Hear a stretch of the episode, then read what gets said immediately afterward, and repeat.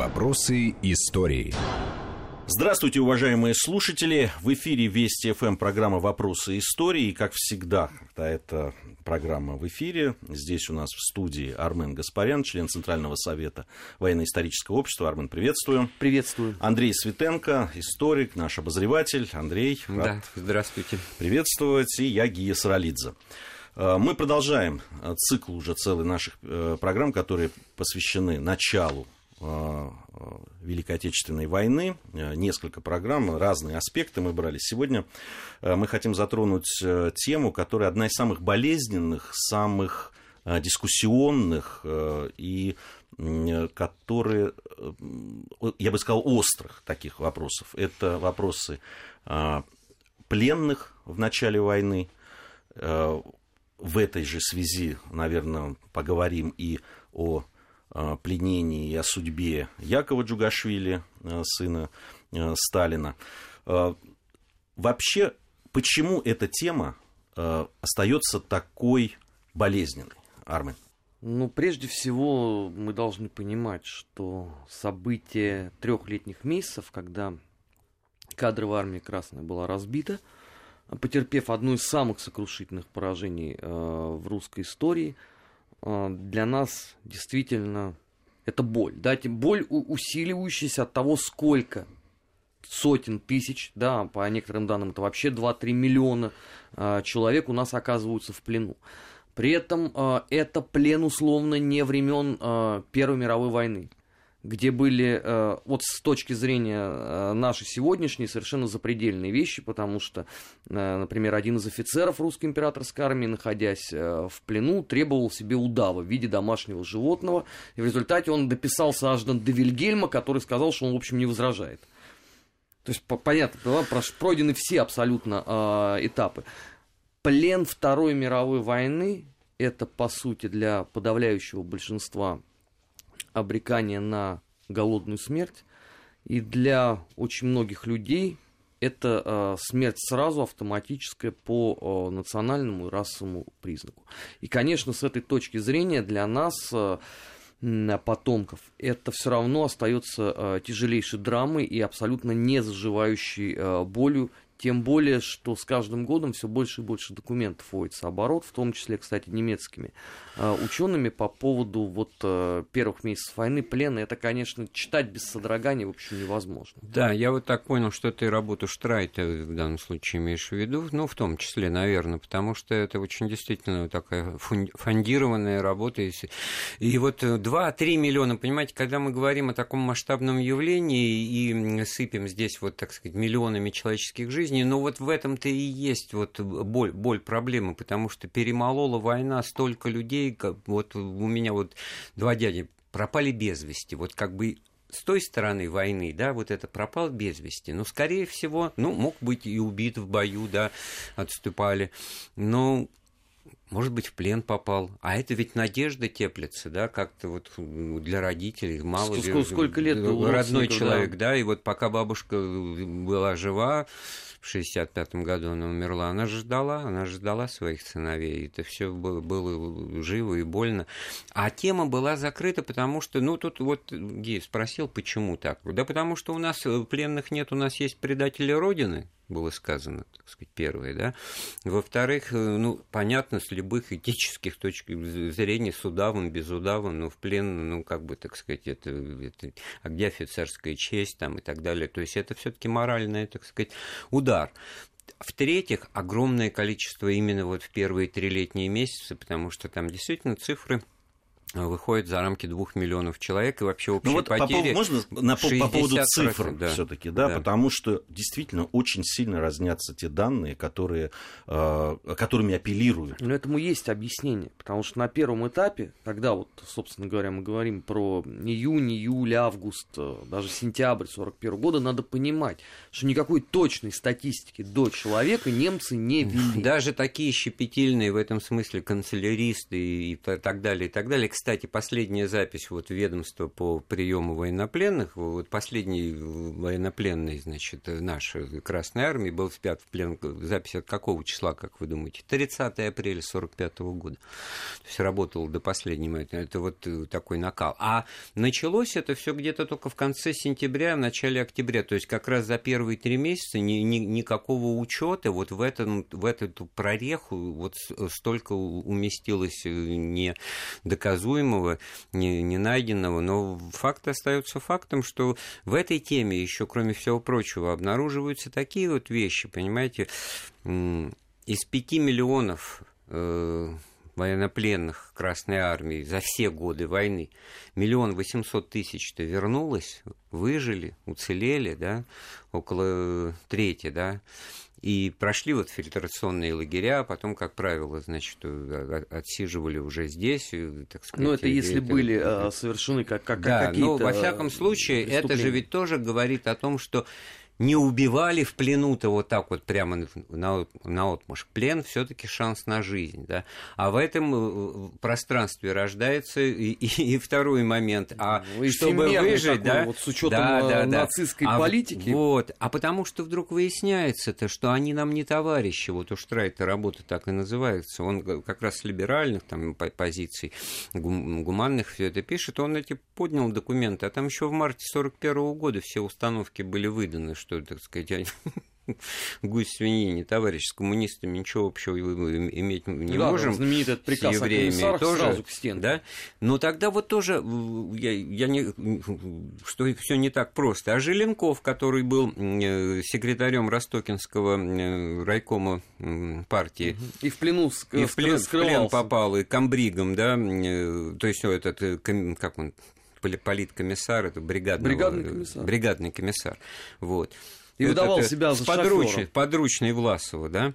Нет, а потом-то он, в общем-то, ему генерал-майора немецкой армии дали, кстати говоря, это вот черт бы с ним, что называется, но он в конце войны любил ездить в берлинском метро в этой форме немецкого генерала и громко что-нибудь при случае по-русски говорить, шокируя берлинцев тем, что батюшки-то мой, это самый немецкий генерал, а оказывается, это русский. Вот тоже такую, так сказать, проявлял. То есть в, в этом смысле все было сложнее, чем дважды два. И, конечно же, вот э, большие потери, то есть просто умерли от голода, от болезни, от антисанитарных условий вот летом и осенью 41 1941 года, поэтому вообще концов не сыщешь. 22 тысячи э, пересыльных или каких-то полевых вот лагеря, вот просто, так сказать, ну, в поле устроенных, где люди, в общем-то, ну, Это лагерь, это, это очень громкое название, да, просто это огороженная просто, территория, да, да, где стоит э, некий э, конвой немецкий, и все. Там нету ни бараков, где ты можешь там от непогоды спрятаться, ничего-то в, в голом поле абсолютно. И людям э, там вот кидали вот, хлеб да, просто как, это как вот, собака. Это как зоопарк, да, в котором люди уже... И, в общем-то, немцы-то это все тоже понимали, с какого... Что им их кормить? Если жителей Москвы и Ленинграда в июле 41 года Гитлер раздает приказ над авиацией разбомбить, значит, Москву, потому что что мы их будем там зиму кормить, все нет. Да, Ленинград и... надо стереть с да. земли. А тут, а тут какие-то пленные. И поэтому получается опять какая парадокс, парадоксальная вещь, что осенью 41 года вот на территории уже крепко крепко захваченной там Белоруссией и Украины, немцы выпускают как бы вот на, на вольные хлеба порядка 238 тысяч военнопленных. Mm-hmm. Как правило, вот если приходит э, женщина, вот это у Василя Быкова, по-моему, в Сотникове описана эта сцена, когда, значит, они приходят женщины из сел к этой колючей проволоки, к этому вот этому лагерю в поле стоящему, говорит, а вот этот вот, вот этот вот, это мой, говорит, муж. А, муж, да, ну ладно, забирай его там. Ну, ну понятно, что сочиняет. Но при этом это... И вот это вот, вот моля молящие гла- глаза, взгляд, вот женщина, возьми меня, я еще работать могу, там, никаких там человеческих работ, я пригорю, вот вы, выбор. Но изначально это все-таки не сострадание делалось, Конечно, да, а нет, во исполнении это специальной директивы Тра- трагедия, э, да. Берлина, что представители определенных национальностей должны были быть отпущены для того, чтобы они явились среди своих, значит, лучшими проводниками новой Европы Адольфа Гитлера. Первыми, кто под этот попал, это были западные украинцы. Вот это самый первый массовый э, их выпуск. Потом дошла очередь до э, жителей Крыма и Центральной Украины. Да, тюркские народы с этой точки зрения получили значительные преференции. Потом уже ближе к осени 1941 года дошла очередь до, соответственно, закавказских республик. Надо понимать, что русские в этот список категорически не попадали.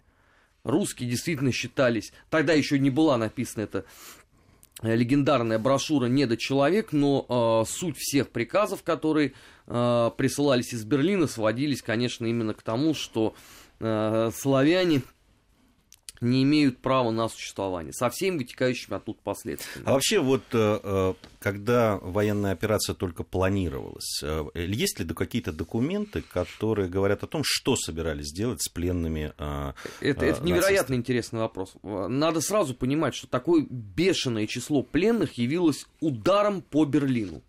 Потому что меньше всего кто-то ожидал, что вот Красная Армия рассыпется вот до такого состояния, что миллион людей э, в плену. Ведь сама по себе вот эта фраза «колосс на глиняных ногах», она уже более поздняя.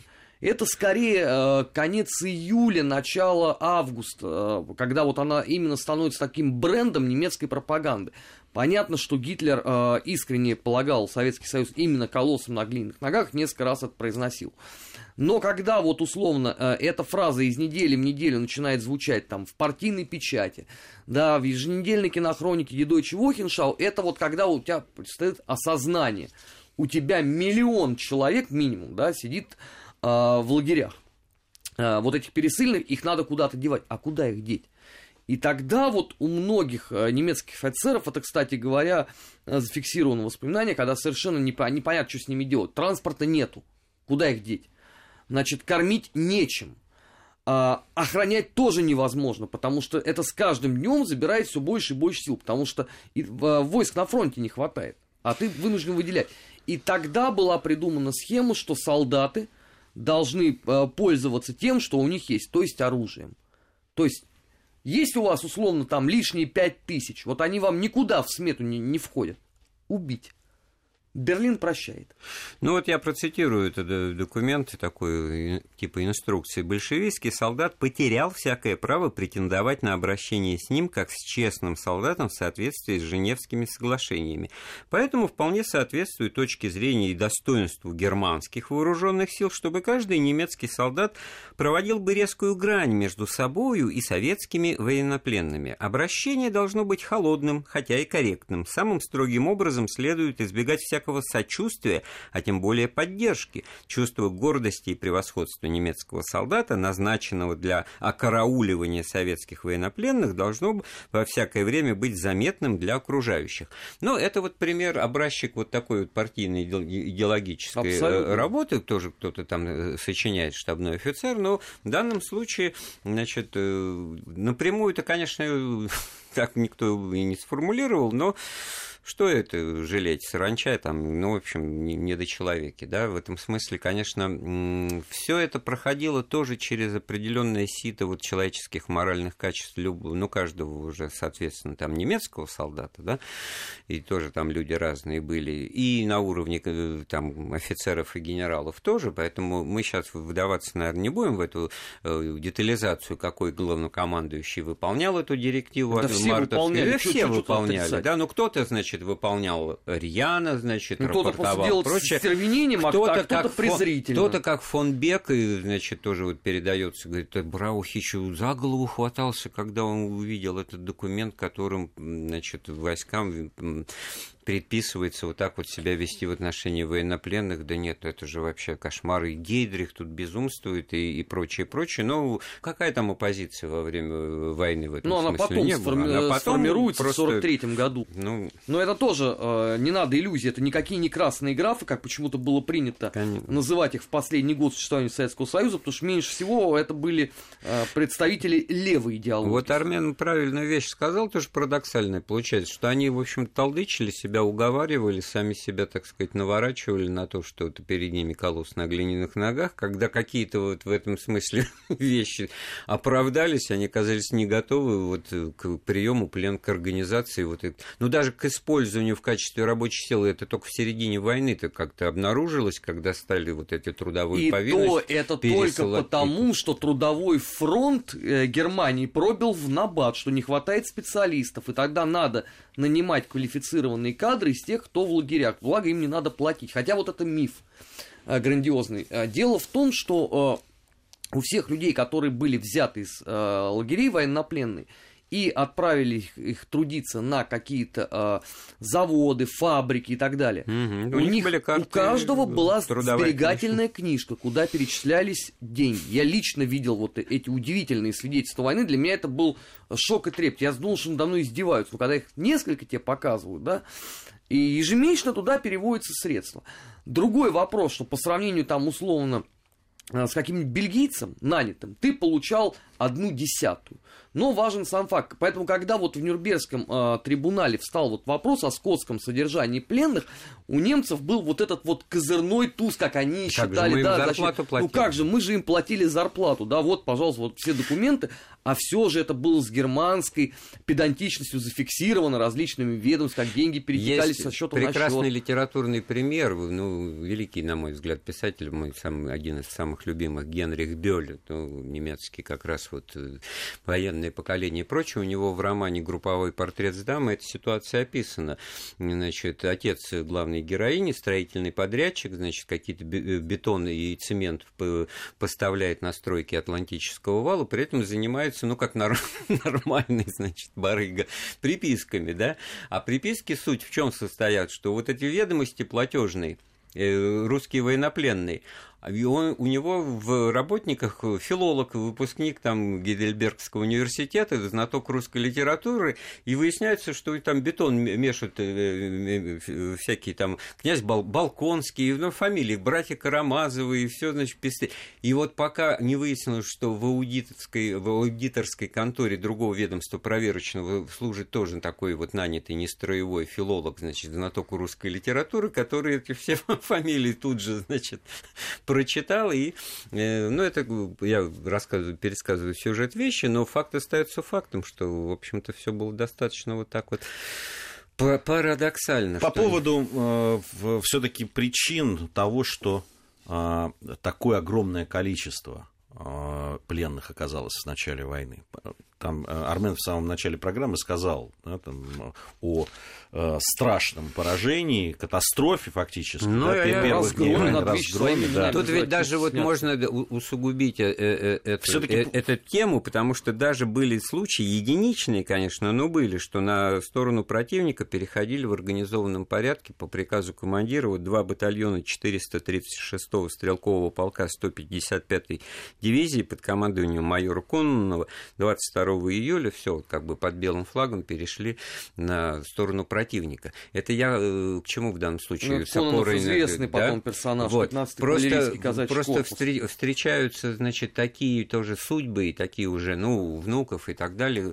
Э, Значит, просто э, возвращается человек из плена, выясняет фильтрационная комиссия, как обстоятельства, при которых он в плен попал, и вдруг вот та- такой вариант. А что, приказ был мы, и вот в этом смысле они были освобождены от уголовной ответственности, как выполнявшие приказ, при- ну, преступные своих командиров предателей, да, вот в данном случае Ну, вот кстати, такие вот вещи. Коля Андрей употребил эту фамилию, дайте я сразу так попутно, а, мимолетно этот миф а, разоблачу, потому что у нас с эмигрантской периодики, а вернее даже сказать с немецкой э, периодики военной, идет э, глупейший миф о том, что Кононов со знаменем этого полка пошел сдаваться в плен вместе со своим батальоном. Так вот это знамя полка, оно хранится в Москве.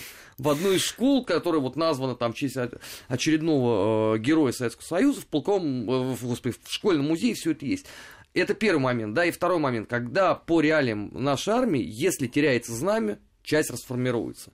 Эта часть закончила войну в 1945 году. Поэтому ни с каким знаменем, э, ни с каким Ну, барабанным боем случае не шел, зна- что, зна- конечно, не не отменяет да, факта да. массового перехода на сторону противника.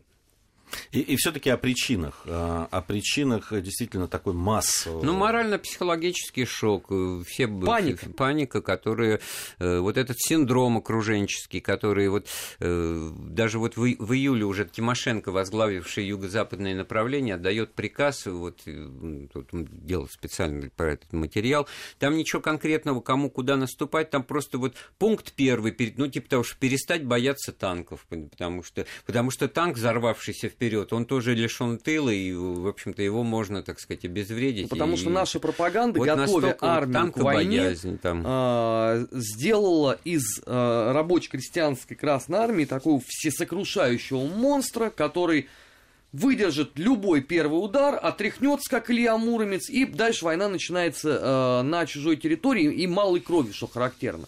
Первые же дни войны показали, что эта практика не работает.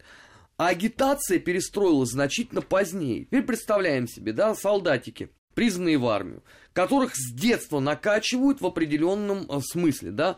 Вы самый лучший, самый сильный, всескрешающий Красная Армия, с нами Ворошилов, первый красный офицер. Ну, с другой стороны, наверное, трудно представить себе, что их говорят, что нет, вы будете проигрывать все время. У нас было, несмотря на э, опыт гражданской войны в Финляндии, и несмотря на зимнюю кампанию, у нас было почему-то презрительное отношение, вот при всем том, что все знали, что с немцами мы будем воевать, но не было серьезной оценки противника. Как это вот не парадоксально звучит. Потому что вот если открыть газету «Правда» в 1941 году, фашист это скорее такой вот образ мальчиш-плохиш. Обязательно там бочка варенья и корзина печенья.